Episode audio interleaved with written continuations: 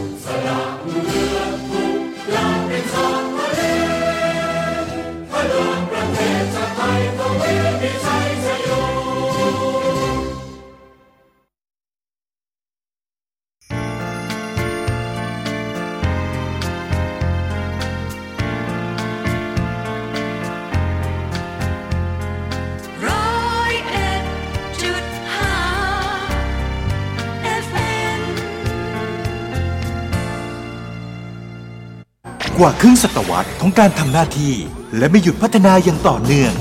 เราคือสื่อที่สร้างสรรค์ความรู้ สร้างสรรค์ความคิด และส่งเสริมแรงบันดาลใจ รายการยิ้มแย้มแก้มใส 5 วันเต็ม ๆ นะคะ ถ้าเด็กๆ ได้สนุกเขาจะมีความสุข เขาจะได้เรียนรู้ไปด้วย แล้วก็เข้าใจแล้วก็จะมีช่วงคำถาม ซึ่งจะเป็นคำถามเสียง ฝึกให้เด็กได้คิดแล้วก็กล้าจะตอบค่ะ ต้อนรับเข้าสู่สโมสรคูณสุขความสุขจะทวีคูณด้วยการให้และแบ่งปันใครที่กำลังเหนื่อยใครที่กำลังท้อกับชีวิต แล้วเขาก้าวข้ามผ่านข้อจำกัดของตัวเองออกมาได้อย่างไร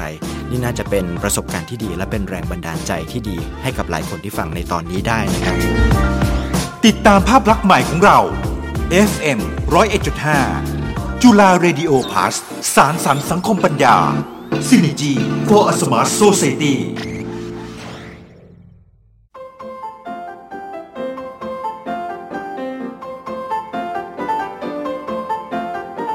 จากนี้ไปขอเชิญท่านผู้ฟังเพลิดเพลินไปกับเพลงไพเราะในรายการ Weekend Concert สวัสดีค่ะท่านผู้ฟัง ขอต้อนรับเข้าสู่รายการ Weekend Concert จากจุฬา Radio Plus ค่ะ พบกันเป็นประจำทุกเย็นวันอาทิตย์นะคะ เวลานี้ถึงเวลาประมาณทุ่มหนึ่งดำเนินรายการโดยสีส้มเอี่ยมสันพางค่ะ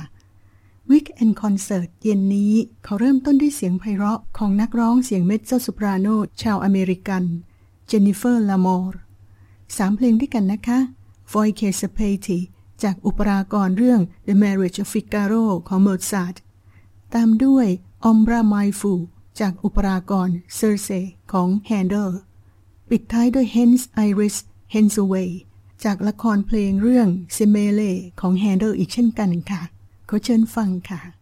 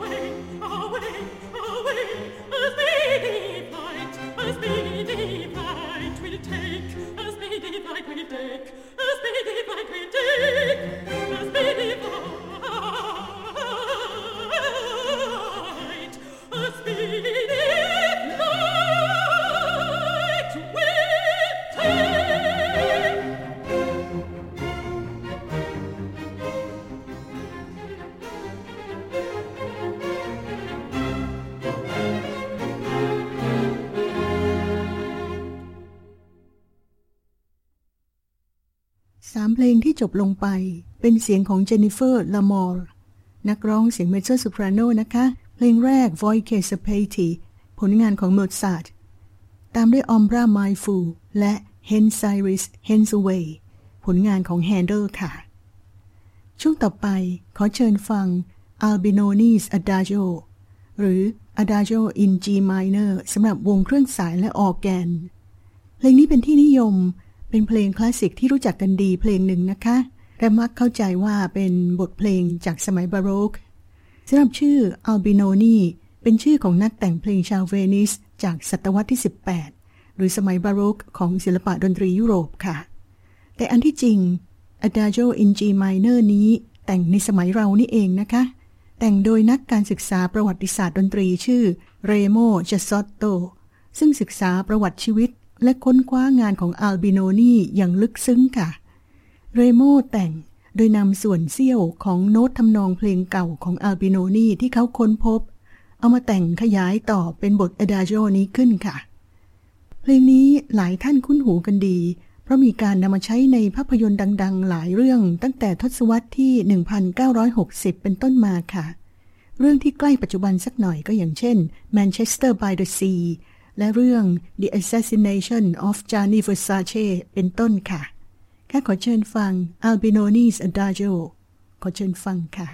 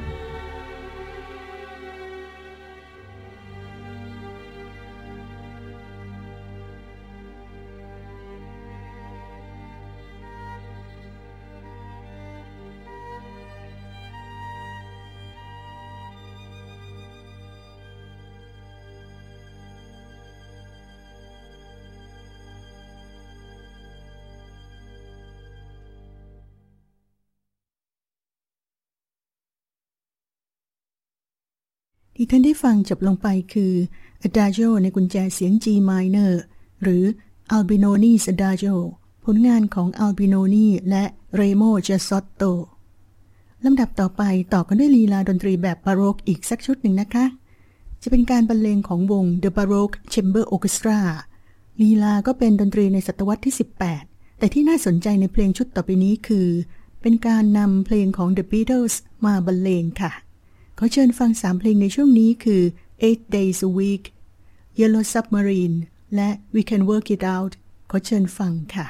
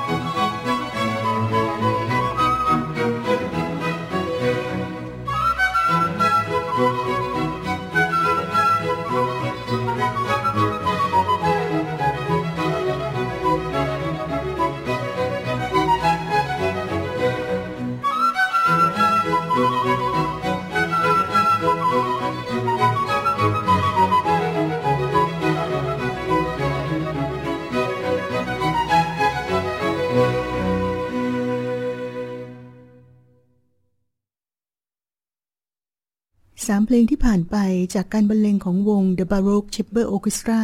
เพลงของ The Beatles นะคะ Eight Days a Week Yellow Submarine และ We Can Work It Out ช่วงต่อไปขอเสนอ Piano Sonata เพลงเดี่ยวเปียโน ผลงานของเบโธเฟนโดยที่คัดมาให้ฟังนี้เป็นเพลงของท่านที่คนชอบกันมากนะคะ ขอเชิญฟัง Pathetic Sonata Movement ที่หนึ่งค่ะ จากฝีมือเปียโนของ Wilhelm Kempf ท่อนเพลงนี้เริ่มในลีลาช้า ขรึม กำกับว่ากราเว แล้วเข้าสู่ตัว movement ซึ่งเร็วฮึกเหิม ทรงพลัง ขอเชิญฟังค่ะ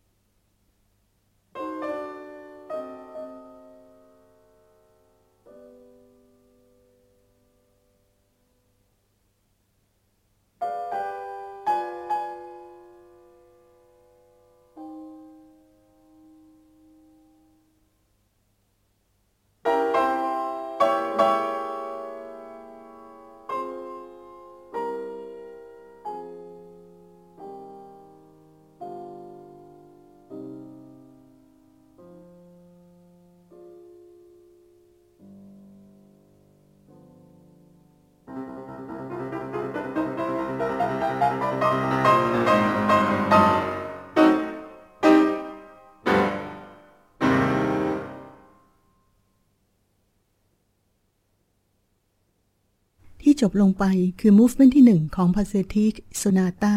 ผลงานของเบโธเฟนค่ะ นั่นเป็นฝีมือเปียโนของวิลเฮมเคมฟ์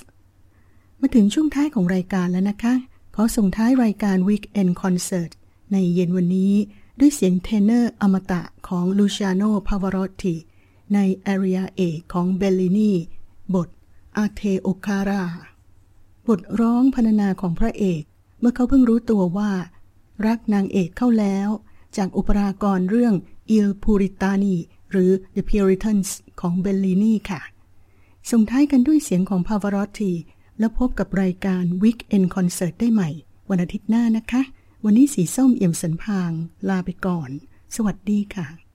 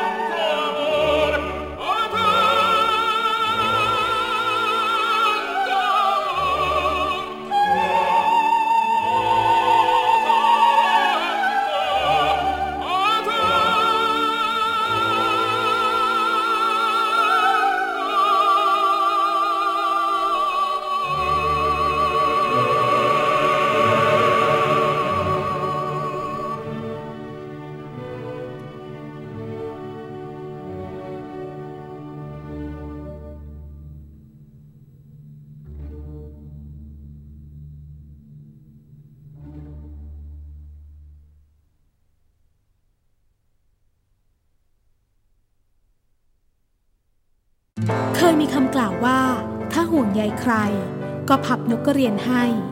เจ็บป่วยเมื่อไหร่ ต้องส่งดอกไม้ช่อใหญ่แทนความห่วงใย แต่สำหรับเราจุฬาเรดิโอพลัสทุกความห่วงใยใส่ไว้ในทุกรายการ มาร่วมแบ่งปันความห่วงใยทาง FM 101.5 MHz จุฬาเรดิโอพลัสสื่อสารความรู้สร้างสรรค์ความคิด ส่งเสริมแรงบันดาลใจ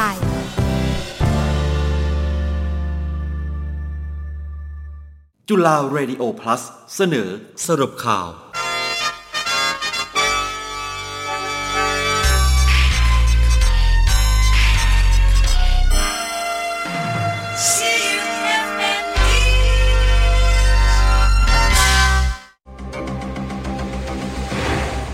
ับฟังสรุปข่าว ประจำวันอาทิตย์ที่ 12 ธันวาคม พุทธศักราช 2564 จากทีมข่าวจุฬาเรดิโอพลัส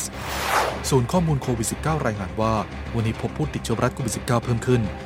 3,787 คน มาจากระบบการเฝ้าระวังและบริการทางสาธารณสุข 3,720 คน มาจากการค้นหาผู้ติดเชื้อเชิงรุกในชุมชน 38 คน เดินทางกลับมาจากต่างประเทศ 24 คน คัดกรองเชิงรุกจากเรือนจำ 5 คนทำให้ผู้ป่วยสะสมอยู่ที่ 2,168,646 คน หายป่วยเพิ่มขึ้น 5,606 คน รวมทั้งสิ้น 295,859 คน รักษาตัวอยู่ในระบบการรักษาพยาบาล 51,616 คน อยู่ในโรงพยาบาล 25,757 คน โรงพยาบาลสนาม 25,859 คน มีอาการหนัก 1,105 คน ใช้เครื่องช่วยหายใจ 309 คน พบผู้เสียชีวิตเพิ่มขึ้น 20 ราย ทำให้ผู้เสียชีวิตสะสมอยู่ที่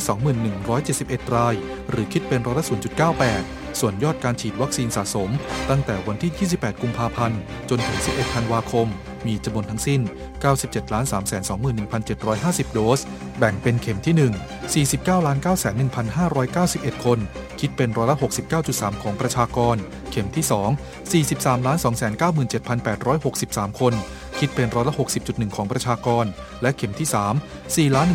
122,296 คน คิดเป็นร้อยละ 5.7 ของประชากร ศาสตราจารย์ในแพทย์ยงผู้ระวัน หัวหน้าศูนย์เชี่ยวชาญเฉพาะทางด้านไวรัสวิทยาคลินิก ภาควิชากุมารเวชศาสตร์ คณะแพทยศาสตร์จุฬาลงกรณ์มหาวิทยาลัย โพสต์ข้อความใน Facebook ส่วนตัวในหัวข้อ วิด -19 วัคซีนการกระตุ้นเข็ม 3 โดยมีใจความตอนหนึ่งว่า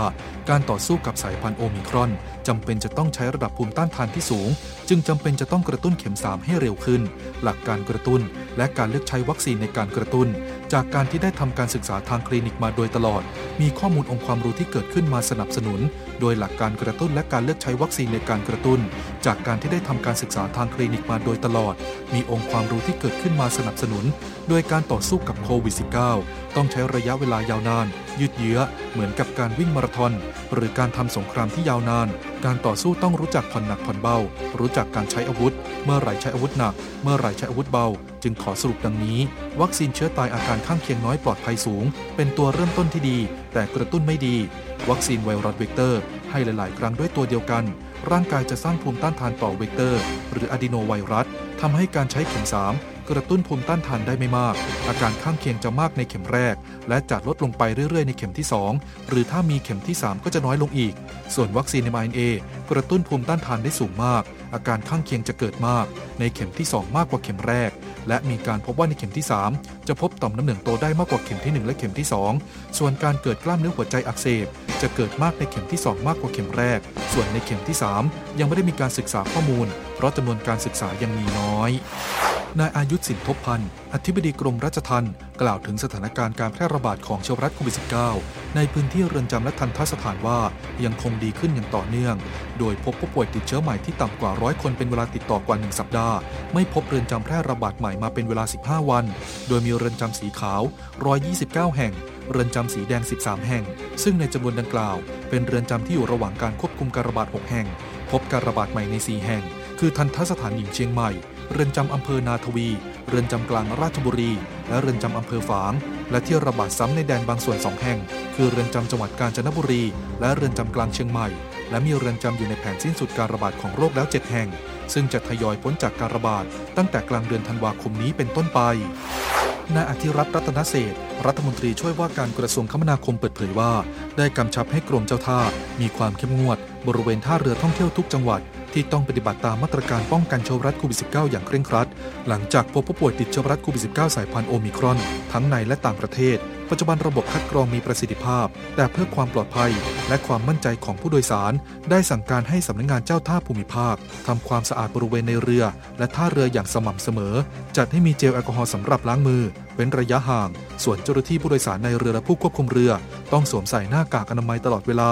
จัดตั้งจุดตรวจคัดกรองอุณหภูมิ ทั้งคนประจำเรือและผู้โดยสาร ซึ่งภาพรวมตั้งแต่เปิดให้มีการเดินทางท่องเที่ยว และเปิดประเทศท่าเรือท่องเที่ยวทุกจังหวัดเริ่มคึกคัก มีนักท่องเที่ยวทั้งชาวไทยและชาวต่างชาติ มาใช้บริการเป็นจำนวนมาก โดยเฉพาะในช่วงวันหยุด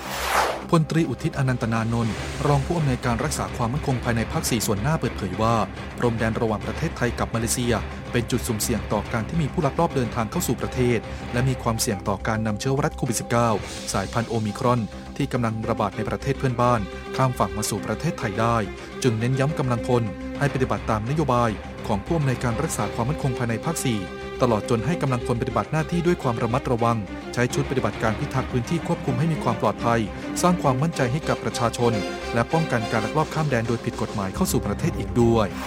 เว็บไซต์เฟอร์โอมิเตอร์รายงานสถานการณ์เชื้อไวรัสโควิด -19 ทั่วโลกว่า มีผู้ติดเชื้อแล้ว 269 967,841 คน เพิ่มขึ้น 499,385 คน เสียชีวิต 5,317,314 ราย เพิ่มขึ้น 5,419 ราย รักษาจนหายดี 242 7,833คน สำหรับประเทศที่พบผู้ติดเชื้อสูงที่สุด 5 อันดับได้แก่ อันดับ1สหรัฐอเมริกา มีผู้ติดเชื้อ 50 762,671 คน เพิ่มขึ้น 57,414 คน อันดับที่ 2 อินเดีย มีผู้ติดเชื้อ 34 684,396 คน เพิ่มขึ้น 1,660 คน อันดับที่ 3 บราซิล มีผู้ติดเชื้อ 22 188,179 คน เพิ่มขึ้น 3,355 คน อันดับที่ 4 สหรัฐอาณาจักร มีผู้ติดเชื้อ 10 771,444 คน เพิ่มขึ้น 54,073 คน และอันดับที่ 5 รัสเซีย มีผู้ติดเชื้อ 9,986,967 คน เพิ่มขึ้น 3,288 คน ขณะที่ศูนย์บัญชาการรับมือโรคระบาดของไต้หวันรายงานว่า พบผู้ติดเชื้อรัสโควิด -19 สายพันธุ์โอมิครอน 3 คน โดยผู้ป่วยมีประวัติการเดินทาง มาจากสหรัฐอาณาจักร เอสวาตินี และสหรัฐอเมริกา ส่วนกระทรวงสาธารณสุขของสหรัฐอาณาจักรรายงานว่า พบผู้ติดเชื้อรัสโควิด -19 สายพันธุ์โอมิครอนจำนวน 633 คน ในรอบ 24 ชั่วโมงที่ผ่านมา เพิ่มสถิติสะสม จากสายพันธุ์นี้อยู่ที่อย่างน้อย 1,898 คน โดยนายซาวิจาวิด รัฐมนตรีว่าการกระทรวงสาธารณสุขสหรัฐอาณาจักร ขอให้ประชาชนอย่าตื่นตระหนก เนื่องจากรัฐบาลมีความพร้อมในการรับมือ และติดตามสถานการณ์อยู่ตลอดเวลา ด้านคณะที่ปรึกษาทางเทคนิคการสร้างภูมิคุ้มกันแห่งออสเตรเลียประกาศว่า ได้ปรับลดเวลาการฉีดวัคซีนป้องกันเชื้อไวรัสโควิด -19 ในเข็มกระตุ้นภูมิหรือ booster dose สำหรับบุคคลอายุ 18 ปีขึ้นไป จากเดิม 6 เดือน ให้เหลือเวลา 5 เดือนซึ่งการเปลี่ยนแปลงดังกล่าว จะทำให้มีประชาชนชาวออสเตรเลีย สามารถรับวัคซีนเข็ม booster dose ได้เพิ่มขึ้น ประมาณล้าน5แสนคน นายธนกรวังบุญคงชนะ โฆษกประจำสำนักนายกรัฐมนตรีเปิดเผยว่า ในช่วงวันหยุดยาวเนื่องในวันรัฐธรรมนูญ ตั้งแต่วันที่ 10ถึง12 ธันวาคม ภาพรวมการท่องเที่ยวภายในประเทศ กลับมาคึกคัก มีเม็ดเงินเข้าสู่ระบบการท่องเที่ยวกว่า 5,000 ล้านบาท ซึ่งส่วนหนึ่งมาจากสภาพอากาศที่หนาวเย็นลงในหลายพื้นที่ และมาตรการส่งเสริมการท่องเที่ยว ผ่านโครงการเราเที่ยวด้วยกันเฟส3ทำให้อัตราการเข้าพักในโรงแรมหรือที่พักสูงขึ้นในหลายพื้นที่ ซึ่งแม้ว่าสถานการณ์ผู้ป่วยติดเชื้อรายวัน อยู่ในระดับที่ดีขึ้น และมีผู้ติดเชื้อไวรัสโควิด -19 สายพันธุ์โอมิครอน 3 คนในประเทศไทย ก็อยู่ในการควบคุมของทีมแพทย์และสาธารณสุข และยังคงมีการเฝ้าระวังกันได้อย่างต่อเนื่องนายสุริยะจึงรุ่งเรืองกิจ รัฐมนตรีว่าการกระทรวงสาหกรรมเปิดเผยว่า วิกฤตการระบาดของเชื้อไวรัสโควิด -19 ส่งผลกระทบต่อเศรษฐกิจ และห่วงโซ่อุปทานในอุตสาหกรรมยานยนต์ทั่วโลกทำให้การผลิตชะลอตัว นักลงทุนจึงทบทวนแผนการลงทุน และปรับแผนการผลิตในประเทศต่างๆ ทั่วโลก โดยมีค่ายรถยนต์หลายบริษัท ให้ความสนใจเพิ่มการลงทุนในประเทศไทย แสดงให้เห็นว่านักลงทุนยังคงมีความเชื่อมั่นต่อศักยภาพ ของอุตสาหกรรมยานยนต์และชิ้นส่วนในประเทศไทย และนโยบายของรัฐบาลอย่างต่อเนื่อง โดยการผลิตยานยนต์มีแนวโน้มขยายตัว เมื่อเปรียบเทียบกับช่วงเดียวกันของปีที่แล้ว โดยตลาดในประเทศ และตลาดส่งออกฟื้นตัว มีแนวโน้มการขยายตัวที่ดี คาดว่าการผลิตในปี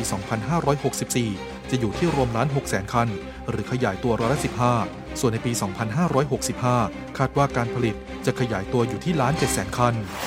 รองศาสตราจารย์นวลน้อยตรีรัตน์ผู้อำนวยการศูนย์ศึกษาปัญหาการพนัน คณะเศรษฐศาสตร์จุฬาลงกรณ์มหาวิทยาลัย กล่าวถึงกรณีการจัดตั้งบ่อนคาสิโนถูกกฎหมายในประเทศไทยว่า ในมุมมองทางด้านเศรษฐกิจ ถือว่าเป็นการช่วยเพิ่มรายได้เข้ากับประเทศ แต่การจะดำเนินการต้องศึกษาถึงผลดีผลเสียอย่างรอบด้าน โดยอาจจะใช้การศึกษาโมเดลจากประเทศต่างๆ มาถอดบทเรียน และเรียนรู้ปัญหา เนื่องจากบริบทของแต่ละประเทศมีความต่างกัน พร้อมระบุว่าผลกระทบในการจัดตั้งบ่อนคาสิโนในประเทศไทย อาจเกิดกับประชากรภายในประเทศ เกี่ยวกับรายได้ ชีวิตความเป็นอยู่ ยกตัวอย่างในต่างประเทศ มีการตั้งเป้าหมายให้นักท่องเที่ยวเข้ามาเสี่ยงโชค แต่หลังจากที่ไม่เป็นไปตามเป้าหมายที่ตั้งไว้ แต่เพื่อให้กิจการอยู่รอด ก็ต้องกระตุ้นให้ประชาชนในประเทศเข้ามาเสี่ยงโชคกันมากขึ้น ซึ่งส่งผลให้เกิดผลกระทบทางสังคมในระยะยาว